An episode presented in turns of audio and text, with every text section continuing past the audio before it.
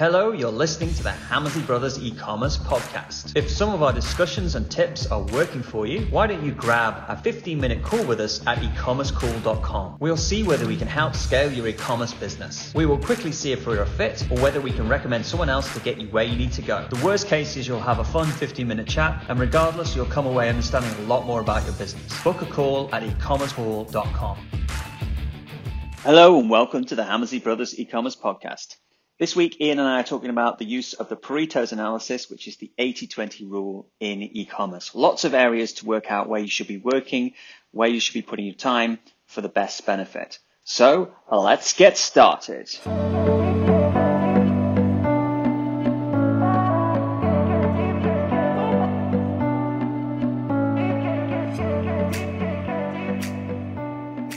Hello, Ian. How are you? Good afternoon. I'm good. Good. How are you? I'm all right. Yeah, not so bad. Just uh, another day in the world of e-commerce. Yeah. And um, uh, well, we're, today we're going to talk about the Pareto rule of e-commerce, which is like the eighty twenty rule of e-commerce and how that applies. Um, but I mean, I, I just wanted to talk about the market really a little bit. Like a lot of people have seen it been quite soft in January. And it usually is. It's usually kind of a bit soft in January, isn't it? A bit soft at the end of January and then at the start of February. Well, we're, we're personally not seeing I mean, that. Generally, what, we're, we're still selling quite nicely, yeah. to be honest, on the demo stores. Well, most most most businesses have said to me that they've done, the start of January has been quite strong. Um, mm. The first two weeks are good. And then you normally find the third week is a bit naff. And, and that's because people have run out of money. And... Um, And then and then it starts to pick up again when they get paid at the end of Jan. And yeah, it, that seems to be I haven't what seen happened, that. I, I've just seen I, I've just seen that kind of like the, the marketing we've been doing has been affecting the market rather than the other way around. Has been the way it's been yeah. happening. So like, you know, the, the emails have been sending, they've still been converting, still allowing the, the recruitment R O A S to be where it needs to be.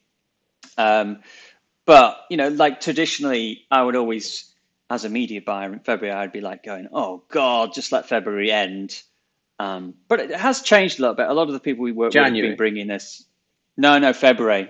February was always okay. my, my month of hate. Right. Because you'd been through the January sales, which kind of made you look okay for February. Mm. And then February You're was waiting kind of like, for something to happen. Well, there's nothing to hang your hat on in February. And so a lot of the people we were working with and or partnering with at the time, they started bringing the spring sales and the spring collections further forward, and that seemed to kind of work well actually, because it gave someone something something to buy in February, and then when people were buying better in spring anyway, they still bought as well, so it kind of yeah. worked. You just kind of need to you just got to kind of build yourself a bridge for February to well that's a bit it. like I think that that's a bit like in in the Christmas sales, like, you know, when was you, when's your last cutoff for for ordering for delivering in Christmas, and, and let's say it was like twenty-first of December. Well, you might as well go into sale on the twenty-second of December. Don't wait until January the third. You might as well, you might as well do it straight away. You've got nothing mm. to lose, because you, you you know, your cut-off for Christmas is gone. It's, it's just thinking logically. Yeah, you just don't want to catch yourself catch yourself in the middle of a in the middle of a river without a boat when you can build yourself a boat. So, you know, if, if you can what? build yourself a boat. Well, what I mean what? is like, well, like, like in February, right? Like one customer I'm thinking about, big customer, always had a dreadful February. And then one year they went, well, let's just bring the spring sale earlier. Yeah, yeah. yeah. And so therefore they no, built themselves a boat. I yeah. just It's interesting how you connected that to a, to building a boat. Well, like you you're know? sitting in the middle, you're drowning in the middle of the river, and you go, well, I oh, could, I could, I could oh, bring I myself a boat yeah. if I need if I needed okay. to. Don't suffer needlessly, needlessly when you can do something about it. Build a saying. boat. Yeah, that's the. Yeah. Is that the podcast over? No, it's supposed to be talking about Pareto analysis. You did. So, well, you drifted off. Yeah. Well, here we go. A market so, update. so Pareto analysis, and this is something I use a lot. So it was the the, the analysis, the analogy of twenty percent of something usually accounts for eighty percent of the thing. So um, in e-commerce, um, I'm just finding our list. So, like for example, like take take Google Shopping.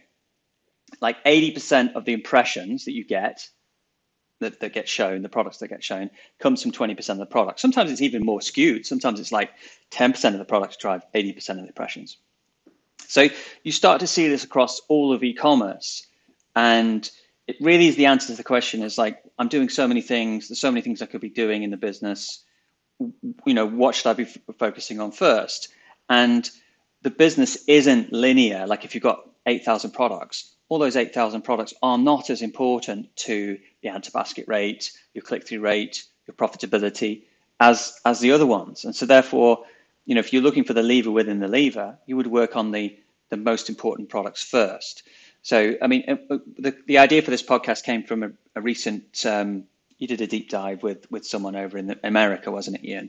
Yeah. And he yeah. was like saying, it, what do I do? Where do I start? Yeah. That was so it. Basically, you know, like it, like in all things, it's in e-commerce particularly, because there's so many things you can do. It's about get it, getting the biggest bang for, for buck for your time. So like what, you know, it's not only, in this case, it wasn't only what to do, but it was what to what to do it on. And what I mean by that is they had something like, I think they had about five thousand, five or six thousand products. So it's a big site, you know, big store, loads of categories. I mean, probably, you know, one hundred, one hundred fifty categories, collections, um, and thousands and thousands of products. And I think for probably the last twenty-four months, they've they've sort of been procrastinating is a polite word, but thinking, well, what, what, how the how do we optimize five thousand products and one hundred fifty categories? Where on earth do we start? Mm. And it, because it was such a big, daunting task to even think about it, they just sort of hadn't done it. And and when you start to look at, okay, actually, let's break down, you know, if we were going to do anything, where would we start? You know, and the sort of things that we were looking at was was not just not just the products that were selling well, but it was looking at things like a lot of people in that site used the search. I think it was eleven percent of of, uh, of the visitors were using the search. Now that's quite big. So the average search usage tends to be about five percent. So this was eleven percent. So it's like, well, that's quite significant. And then when you looked at the search, you look at the what you look at the the the eighty percent of the of the people that were using the search were searching for the same things. So it's like, look at mm. the top, look at the top searches. And you know, so rather than thinking I'm gonna I'm gonna tackle my entire search system, it's like, well, I'm gonna I'm gonna look at the things people are searching for commonly. I'm gonna do my top twenty, my top mm. twenty things. I'm gonna look at those. I'm gonna where are they going? Where are they landing? You know, should I be taking this search result to a category page, a collection page, or should it be a Should I create a, a custom category that is just for this search result? And like, so that's that's like quite an obvious. You can you can go and tackle that straight away. Um, yeah. And the same thing with his with his with his categories, his collection pages. You know, there were there were certain very dominant collections that were appearing in the top uh, top pages that were that people were clicking on. And so it's like, well, you're not going to you're not going to look at, you know, two hundred collections. It's like, let's look at let's look at the top the top ones. And you know, because the top ones the top the top ones were accounting for masses and majority. And it's the same thing with with the products. And it's like, you know, same thing, you know, the products. I mean, I tell you what, I'll just go back to categories, because on the categories, it is like often the categories that people were clicking on, you know, you look at the bounce rates and you think, well, if they're landing on these categories, you know, they should be bouncing less than we normally say, you know, about forty-five percent, you know, and so it's looking at the ones that are bouncing really highly and focusing on those. And often it's like, it's the order of products on the collection page. What so I thought starting was, with it. What I thought was interesting about that site, so lots of products, was that using the search on those main category pages and saying, well, you know, twenty percent of people are searching for this. And I think that twenty percent, if twenty percent of people are searching for that and it's a high search term, you're probably going to get eighty percent of people who actually want that but haven't searched for it.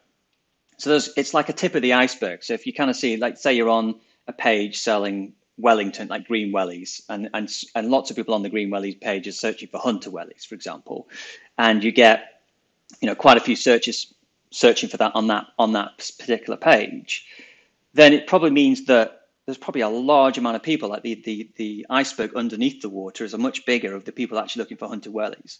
So you can use the searches on each page to give you an idea of what you should allow people to link to really easily without them having to think of this well, search for themselves. I think I think the other, you're right. The other way of using it too is sometimes you're unsure of what the, the, the nav should be. You know, mm. what should your nav be in the categories? And that actually came up because they had so many categories. Like, well, what should we put? And it's like, well, let's look at what people are searching for. And you then have an idea of the, the, the ones that are coming up first. And then that helps you understand what the main nav should be. I and, think sometimes um, that search is, like if someone's actually searching into the on-site search, it's almost like people giving up with the navigation. Can't find it. And can't, can't and then, and, then it, yeah. and, and stuff. So the, for the for the percentage of people that give up and then search, there'll be a percentage of people that give up and leave. They just don't bother at all. Well, interestingly, bother. This particular site had a bounce rate on the homepage of thirty-six point two percent. Mm. So that's way too high. Roughly thirty-six point two percent, or yeah, roughly thirty-six point two four percent. I have. I like to remember. I cannot remember anyone's name, but I can remember the bounce rate of people's homepages that I looked at twelve years ago. Yeah. Um, I've got a, I've got and, a subroutine that runs as soon as someone offers me their hand and a handshake, immediately go and forget their name. It's like a, it's like a subroutine yeah. that just runs. Your name's blah, yeah. blah, blah, blah, blah, blah, blah. So anyway, thirty-six yeah thirty-six percent bounce rate on the homepage, and and but a lot of people using the search. So yeah, obviously the idea is, is if you know if you look at what people are searching for. And you look at what net, where what pages people go to next. This is and the base by, by the way, the, everything we're saying here is in Google Analytics. It's free.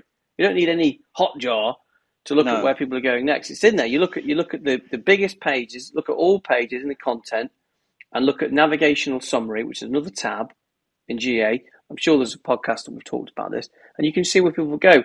But but I think in a way, I think the overall philosophy before we go into the weeds too much was that.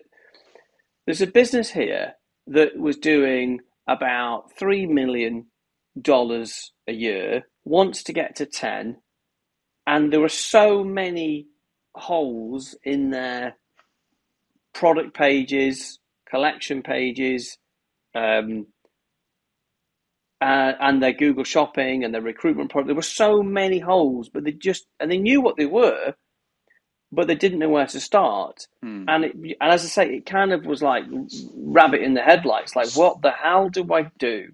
Some, and, some by opportunity, isn't it? Too many opportunities to improve sales. Yeah, so not, too not many good. opportunities. And so, hmm. you know, and so, so you know, obviously, and actually the, the, we happen to say that the most important pages on this site were the product pages. And the reason we said that is because Um, the, it was a Google Shopping business. A lot of traffic traffic was coming, and the way the market was, it was on, it was mobile, and it was Google Shopping, mm. and that's where the opportunity to steal market share was. So straight away, say, okay, let's forget the collection pages, let's forget the home page, even let's focus on the product pages, and then we start to say, well, where's going to have the big because it, because it was quite a complicated product. Um, you know, we've got we've got the photography was poor. The the size guides were poor, the descriptions were poor, the spec was poor, the, the, the they had no reviews, they had no elevator pitch, the copy was poor, there was the upsells was poor, like there was so much missing that was obvious, the returns policy, the guarantee, and it was knowing well where to go. And I think the first thing was was what I mean you and you this was what you talked about. You said, well, you know, in Google Shopping, what products have a high impression share but a very low click? So which products are like appearing in the Google Google Shopping, getting the impressions, but no one's clicking. And the other one was what products had a high click through in Google Shopping, but a low R O A S. Like yeah. what, you know where what were there. But ultimately, the other, the third one is really is just what products are selling more. Like what are the best selling products? And the, and the reason why we picked that one probably is the overall trump card to focus on is because. Go with the flow of the river. And mm. you tend to find that if people are naturally buying these products, you ne- you tend to find you, get, you can get more out of those. So what I mean by that is rather than focusing on a product that no one's buying, you focus on the product that they're already buying and make it better. And you too tend to find that you have a better a better change. And so, you know, it just it, it, in this particular one, like, there was, you know, we looked at the competitors and we're like, well, the, the, the, their product imagery was better. Their trust and credibility was better. They had better video content. They had better um, customer testimonials. They had better specs. They had, you know, they had like a sizing information, so you could see how big the product was. You could see exactly what to do with it, care instructions, loads of social proof, loads of content, and they figured out like it. But there's no way they could take all of those things and do it across five thousand products. It would just, it, it, it just couldn't do it. Now I have to say, there are, there are certain things that, that we've said you could apply across the entire website. Like all the product page could have the positioning statement at the top, the overall service, trust and credibility, the returns policy needs to be moved in the right place. Like there's lots of, there's lots of things that you can add generically that will help. But ultimately, when it comes down to, in this particular case, it was quite um, a methodical problem-solving product that was a bit more complicated. It needed to be explained. They have to focus on the on the on the products that you're going to get the biggest bang for the buck. Hmm. And, and, and fundamentally, it's like we have a lack of time in e-commerce. There's so many things to do. You've got to make sure that you're going to focus on the things that are going to move the needle. You're going to be really restrictive. Can't do it all. Yeah, I'm just going back to yeah. what you were talking about with the, the Google Ads stuff. Is that yeah. I actually wrote a script, so I get a report from Google Ads every week from my Google Shopping, and it tells me, and it fills out the past thirty days. Each week I, I look at the past thirty days, the top products that had impressions but low clicks. So that's the first thing I look at, because I'm like, well, what's getting high impressions but not, not getting click-through rates? So can I improve the images on those ones? Can I improve the titles on those ones so I can actually get the clicks? Because obviously Google's got a huge inventory for those products. We're just not getting the clicks for some reason. So there's potential there because I'm putting myself in the race. I'm starting the race with loads of other people and I'm in the right place. I'm just not getting seen enough. And then the second thing I look at is high spending products that have had low R O A S. So they're the products that are getting seen, getting clicked on, but not actually giving me the R O A S I want. So they're going to be responsible for pulling down my overall R O A S, which is going to affect how I can scale on spend. So those two are ones that I'm looking at, because if, if the lower, if the R O A S is low on the product, then either I need to improve the offer on the product, improve the convincibility of those products. Um, and it's all about really focusing my time. So like I've got three thousand products in this account. Um, I'm only looking at twenty products on one sheet and twenty products on the other sheet. And hopefully over time, as I improve them, I'm just focusing on the most important ones over and over. Now, you, you do get some products that you can't ever seem to kind of change, because like, for example, you might get a product that's coming up for loads of high impressions for a very generic search query. There's not much you can do about that, but then at least you've improved it to the best of your ability, and then you're moving on to the next one. So it's all about kind of optimizing that eighty twenty rule of of, of and, the front end. And what I'd say is, as well, is it's not just a one-off exercise that you need to do, because like we're talking here about, you know, look at look at look at the look at the biggest bang for your buck of time. It it's also it's a it's a philosophy that you need to have continually in your e-commerce business. So those those of you may or may not know, Mark and I came up with something called the Flying, and actually it was. We haven't spoke about this, Mark, but we came up with something called the Flying Bridge yeah. methodology, the yeah. Hammersley Flying Bridge, and it's basically um, in e- it, it, and it's a little, it's a framework we've written, and it's it's we did it for our own e-com business, but it basically says this is what you should look at in an e-commerce business daily, weekly, monthly, quarterly, and biannually, and most importantly, is it says what not to look at daily, weekly, mm. monthly. So that is look at these things, don't look at these things, because you can't look at everything all the time, because that's also part of the problem is you look at everything and you're like, I've got to look at all this data. And we see that loads. We had a chat tonight with um, with with the you know some of the guys on the implementation program, and it was funny because one one of the one of the guys, he loves his data, but he's like addicted to it, and he's like, oh God, I can't can't he like I don't I don't want to look at any more stats. I can't. And so, like, it, it, if you can have a philosophy um, to know when to look at these things, so and you get your team, so you know you'd have a little report, and simply, you know, we would we were written in Google Analytics, for example, you know, every Monday it, for the last seven days, it would tell us, it would send us a little report. This is free, by the way. It's easy to do. In Google Analytics, you can set a little triggered P D F that looks at the last seven days and it takes the top twenty search terms with the highest um, exit uh, percentages. Mm. And that then sends it through. You don't look at it any other time. You go, I'm just going to look at it here. And the same thing, you could do that with your, your top twenty products that are selling, and or your, or your biggest categories, that is in that Flying Bridge method of managing e-com businesses, it tells you when you should be doing it, because it isn't something that you can you can do all the time. And it also, it shouldn't be something you do as a one-off and then never look at it again. It should be something that you're continually bringing your attention back to, and not and your team. You know, so so we originally wrote the Flying Bridge method for, it was a big, massive e-com brand that was doing, I think they're doing about two hundred million. And they, what they had, they had a team of people in that e-com business, and they had what we call category champions. So they had somebody looking after this category, somebody looking after this category. And they wanted to make sure that, that the people that were looking after each category were were following a consistent framework to know what to do when, and, and what, you know, where they were going to get the biggest bang for the buck. And it also, it also helps you understand with the roadmap too.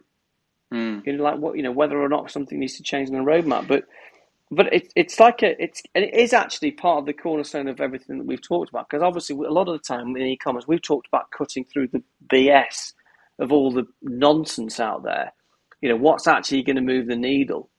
And one of the things, I tell you what, something that comes up quite a lot, and I'm not saying it's bad, but I'm saying it's something that can get distracting, is this conversation about speed mm. on the website, and thinking that that's going to be the be-all and end-all, that, that that all of a sudden, if I take my website speed page load from from three seconds to two point seven seconds, it's going to result in an increased conversion rate. Mm. And often, it never does. The time the time when I find speed is an issue is if um, you've got a site that is too slow. And when I say it's too slow, maybe it's loading at like five seconds plus, like maybe a little bit higher. That's going to be an issue. And the other time I find it being an issue is if you've got people adding a lot of things to the basket, like, you know, ten. Mm. ten things. They're adding ten different things. So they're navigating all over the website, adding lots of things. When it's, when it's slow, slower, then it becomes really frustrating. And you know how we know this? You know how we know this. Clients I'll tell know. You. No. Yeah, that too. That too. But no, it's when you look at the reviews. If you look yeah. at reviews, the bad reviews, the negative reviews of e-com businesses where they have a high number of items per order, and bearing in mind the average number of items per order in a normal e-commerce website is one point five. So when you've got more than that, three, four things per basket, you start to see people complaining about website speed. Mm. In the negative reviews, particularly on and that post-purchase, hard... the post-purchase survey is really good. Is is to put on there, isn't it? Right on yeah. the order thank you page, and say, "Did you have any troubles today?" And it just flushes them out. It's like, I'd have added more if this website wasn't so bloody slow. Yeah, and and and they start to complain about navigational flow. I couldn't find my products, and and I and I added stuff to the basket, and it emptied the basket, and oh god, and you and. And you also find the good reviews. They often often saying, "Oh, well, the website was really amazing. It was really easy to use, dead quick." Mm. And whereas if you've got if people are adding one thing to the basket and checking out on average, they don't really talk about the website itself. They talk about the whole experience, the customer service, the delivery, the product quality.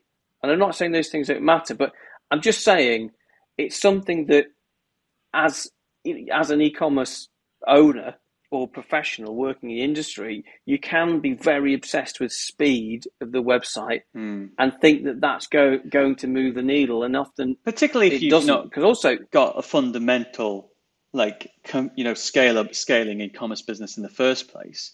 You know, if you've not got the yeah, offer, exactly. And it's a bit like, I'll give you an analogy because you're good at analogies, and I'm going to get one in before you steal it. But it's a bit like having a um, you know, a, a wonderful online jewelry store. Imagine if this was a, you know, a, a physical bricks and mortar store. It's a bit like having, you know, having that right, and then putting a self-service checkout, like a Tesco, you know, checkout in your store, thinking that that's going to make it revolutionise. People are going to buy more jewellery because there's a fast, mm. there's a fast self-service checkout. Like obviously that you you know you'd know that that wouldn't affect yeah.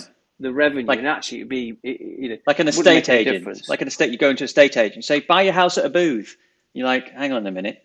Yeah, it's not going to help. It isn't, because you, yeah. you no, you've got to you've got to focus on the trust, the credibility, the desirability, reducing anxiety, making sure the frictions, massive trust and credibility, offer architecture, reason to buy. They're all the things that matter. Like no one is going to magically buy because your website's faster. Mm. Just think, just think about it logically, and, and unless you're in one of those scenarios. So, I mean, that's slightly drifting off a tangent, but it's good to talk about. Yeah. Um, so let's bring it back, because I was just going to say that one of the good places to also use the Pareto analysis is on the customers, because sometimes you find that, you know, twenty percent of customers drive eighty percent of the sales or eighty percent of the profitability over time. And depending yeah. on the S K U. Now, that's not happening with the demo store yet. And we've only been going since March. I mean, I did the Pareto analysis, and it's, it found that fifty percent of the customers were driving eighty percent of the sales, which is still quite, you know, like half the customers are driving eighty percent, which means that the other fifty percent are only driving twenty percent of the sales. So there's obviously a disconnect between those two, even even now. Mm. Um, so who do I want to focus on? I want to focus on that fifty percent who's driving eighty percent, not the fifty percent who's driving twenty percent. And so, and I think one of the one of the ways of practically doing this, and this is easy to say, but slightly harder to do in practical reality. But often, and in fact, it came up tonight in one of the, the workshops, we talked about lifetime customer value today.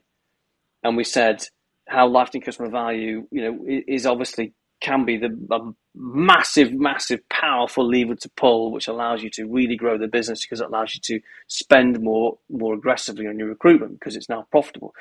But but lifetime customer value, you can often find that the, the products that people buy or the categories they buy from on the first purchase can massively skew the lifetime customer value. Mm. So what I mean by that, you might find that, so take the take the demo store, you know, we might find that people who buy the really expensive luxury um, sheets that are more expensive, the you know eight hundred Egyptian cotton, we might find their lifetime customer value is three times higher than the people that come on and buy a cheap single sheet, like I said, you know, three hundred thread count. Yeah. And and we don't know that yet, but we but we look at the data, we might go, do you know what? Oh my God, everybody's buying white eight hundred Egyptian cotton, and the and the ones that come back and buy three times a year buy these products first. Guess what we're going to do? On the recruitment, we're going to massively push those products on Google Shopping and give them a really low aggressive R O A S, because we know we've got the lifetime customer value. Mm. You know, it makes sense. We're going to reduce the ones. So that that's another, you know, another another way of, of mining it, isn't it? Of understanding. Yeah. Another story that we talked about this morning was a customer who found that he'd got two types of customers. He got the, the bigger customers, and then he got the smaller customers, and the smaller customers would just, you know, take the piss and would always buy the small amounts and stuff. But the bigger customers, if he could segment those off, then he could put them in a V I P program and give them incentives, which, which they wouldn't abuse, and they would actually go and buy more. Yeah. And what he found, I think it was a, it was a uh, husband and wife team actually, they found that that there was a high correlation between the people that upgraded to next day delivery and the big sellers. So the big buyers, sorry, and the people that didn't were the were, were more likely to be the, the the smaller customers, and so therefore he could link that, segment those people up, and say the if you upgrade to um, next day delivery, then we'll give you this, this, and this, and so that became his V I P program, because he could see that there's twenty percent of his customers were driving eighty percent of the sales, so therefore he started to look for correlations between what those people did, and then he says when they when they do these things, we can give them these extra things that we wouldn't give to the other people, because these customers are worth so much more to us over time. So I thought that was interesting. Yeah, like they, they beha- yeah, like they, they behaved, they, they behaved well. Yeah, you know, you got more out of them. I mean, that's bad. And I think I think the other thing too is is look at is look at what types of customers tend to spend more. I mean, really, a good customer will normally show themselves with a decent average order value right off the bat, and they'll yeah. often come back. So, you know, you know, we might find that okay, take take the demo store. You know, we've we have found that there are certain customers that are like ordering, like the average order value is say like a hundred dollars, and we might find that there's some orders that are coming through of um, of products that, you know, like a thousand dollars. You're like, who the hell is this? Mm. And then they come back again. And it's like, well, it's definitely well, been they must own a suite of orders over B and B's or orders yeah. over five hundred pounds or five hundred dollars, and those are the ones that clearly they're different to the other people. And and I find this across all e-commerce businesses, that there's that the, if the first time order is big, that customer would tend to be a bigger customer. You can yeah. see it across everything. It's just, I think in their mind, A, a probably they're, they're, they're, they've got the money to spend. Uh, B, in their mind, they see you as someone who um, does the job to be done on a bigger job, and therefore they can give you that money uh, for the other things. Whereas if they've just come and bought, you know, a pair of socks from you and you try and sell them a suit, it's too much of a, a jump. Whereas if if they see you as a, your, their suit supplier, it's very easy to get them to buy a jacket or a, a, another pair of trousers or those kind of things. So you, you could segment people on the first sale. If you see, well, if people spend more than this on the first sale, they're much, they're much better customer for us. Therefore, we could give them a slightly better re, uh, retention offer than we would give the other people. And therefore, that could mm. be, you know, like eighty percent of the pro- profit could come from those twenty percent of the customers. And if you... You know, yeah. what do you want to do? You don't want to incentivize the eighty percent of the customers that drive twenty percent of the profit, do you? Well, I think I think basically we're saying is that you want to try and find out who these twenty percent of customers that are contributing eighty percent of your revenue. Because, who, you know, what patterns exist? Who are they? What are they buying on the first visits? What's their average order value? You know, are there, are there, are there key categories they're buying from? And obviously, if you double those... You for you know for very little effort, you know, you, if you double the twenty percent, you've obviously got a massive, massive increase of um, of growth. Whereas if you double the eighty percent of customers that are only contributing twenty percent, you've only got, you know, forty percent growth for like so much more effort. Mm-hmm. You know, yeah, generally, isn't it? But and I you think, think about Pareto. Sorry, on. I was just going to say within the Pareto analysis, you often find that something like five percent of the customers drive fifty percent of the revenue yeah. or something like that. So you're starting to get into those weeds. And if you think about those those five percent and you doubled that five percent, you, you, you're kind of getting an extra fifty percent revenue, aren't you? And it's such a powerful yeah. switch within the business. Whereas if you, you know, if you look at the five percent of customers that drive like zero point zero zero percent of the, you're just not going to get anything from that. So it's yeah. really understanding the Pareto analysis that has such power well, you know, on everything you're looking the, at.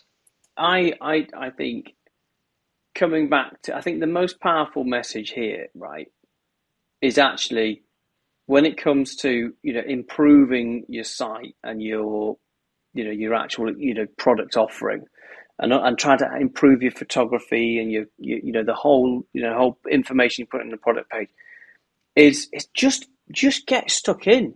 And get going, and don't try and make it absolutely perfect across your five thousand products. Just get in there with your big hitters and focus on, on those ones first and work down, work backwards, mm. you know, from your biggest hitters down.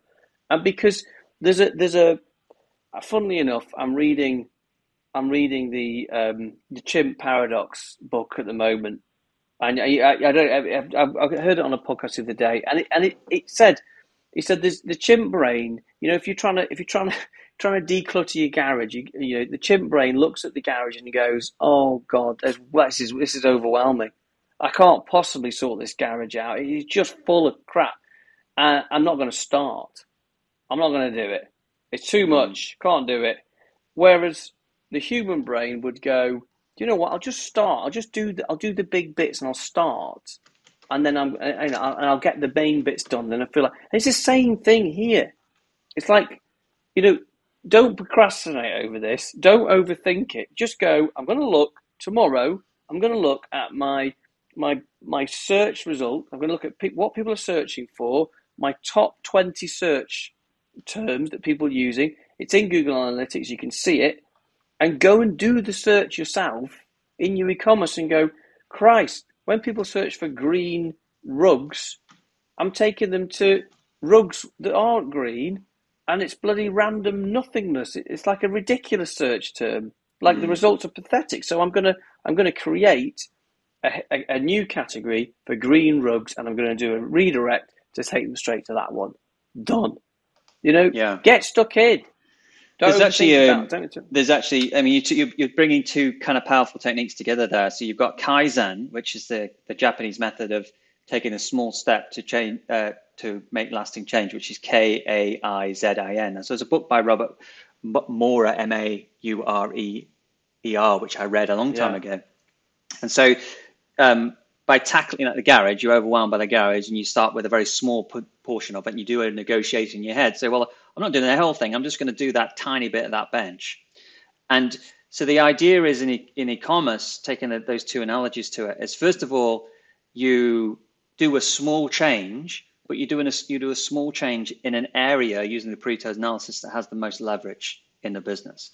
So that you're always making small changes, but within the parts of the business that are going to have the biggest effect. You know, so take the garage analysis. You look at, well, what's the what's the thing that I walk in the garage and makes me feel like it's most unmessy, most messy. And you go, oh, it's the it's the um, it's the beetle that I've, I've had since I was sixteen years old that's still collapsed in the corner of the garage. And you say, okay, what is it about the beetle that makes me unhappy? Oh, it's the fact that I haven't welded the, the boot. You know, you know, you kind of then you say, well, I'm just going to go weld the boot. And it's kind of just it's it's it's focusing on the the biggest area, but the small step in the biggest area. And you're putting those two things together, and you end up with a much better way of living and a much easier way of of, mm. of moving forward. With everything, it's true. It yeah. is. De- it is. It is definitely. It is definitely true. I talk about it's getting, the beetle because Ian had a beetle at sixteen years old. Which I did. I did you? I, let, have you still? Fi- have you finished it yet? At forty-three. Yeah, I finished it. It got M O T'd. Got taxed. Yeah. Um, it's a great success. After eleven years of restoring it, driving it back from the M O T station, the engine blew up, and um, that yes. was the end. And I that built a kit end. car. For over over a period of eight years, and drove it once, uh, and then sold it.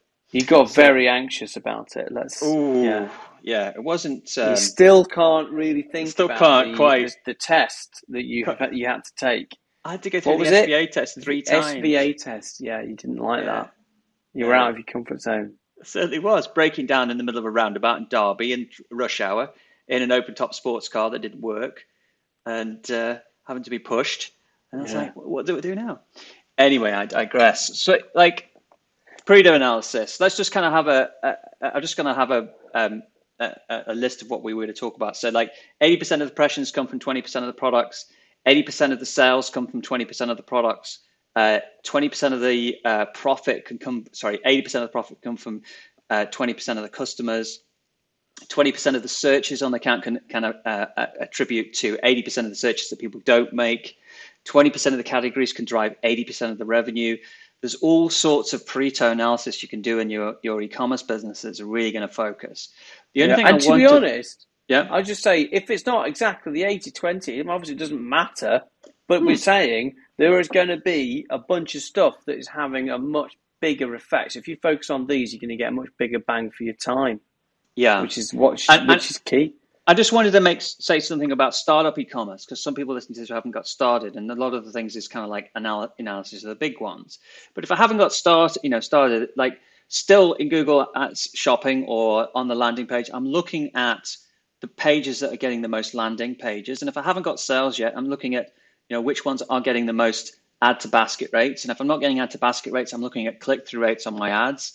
So I'm mm. kind of really focusing on, well, which ones are getting impressions? How can I get more of those impressions? How can I get the click-through rate on those products? Okay, now now they're landing on those product pages. How can and they're they're not enough of them are actually scrolling actually, down. Actually, can I say one thing? Say one thing yeah. actually, because there's a little tip there that you've just reminded me of something. Because quite often people say, what should my product photography be like? Mm. And we often say, well, go into go into the your market, go onto Google Shopping. Look at who's dominating your category what images are they using? Mm-hmm. And often they'll be the right ones in terms of, are they shot together in a bundle on a set, forward shot, flat shot, hero yeah. shot, mannequin shot, on location shot. You're looking et cetera, for, et cetera. Particularly in Google Shopping, you're looking for the short basketball player. Or, you know, you know what I mean? Like, so you're looking for... What?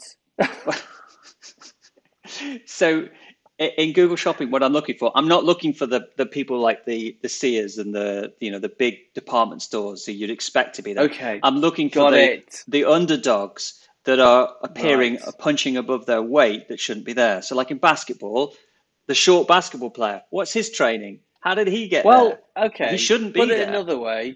What we're saying is we often don't look at the big, massive Goliaths. Yeah. So let's say John Lewis launched a new range of, um, you know, outdoor furniture. We don't mm. really care what they're doing, other than yeah. maybe it's got some indications of trend and what's happening. But in terms, like they, they, you know, they can get away with anything because they're John Lewis. We're looking at the at the people that are. that have grown from nothing, a brand from zero to ten million in two years. We're looking at them. Yeah. Like, how did they do it? What photography have they used in Google Shopping? And the idea just with Google, with that is that, it, you know, if Google Shopping's picking it up, it, it tends to be, the R O A S tends to be pretty good. And of course, we know, focus on R O A S, you win the race. Looking for the ultimately. Short basketball player. I'm trying to think of it's, other analyses. On, it's almost as good other, as your boat one at the start. The one-legged footballer. That's what you're looking for.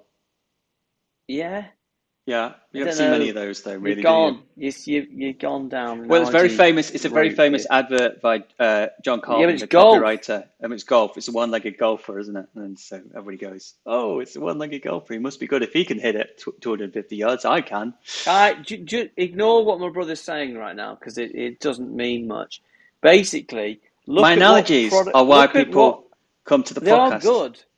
But they are good, but these are not good because they're confusing.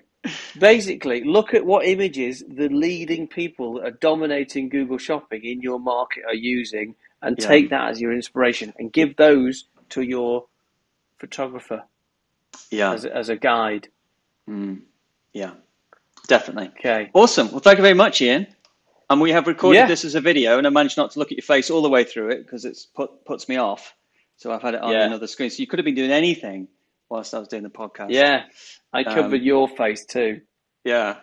We nice don't to like know. to look at each other because we find it's distracting to look at his yeah. my brother's face. No, I'm looking at your face. It's off-putting. I know, it's so difficult. on that on that note, we okay. should finish. We should finish. Cheerio. See you next time.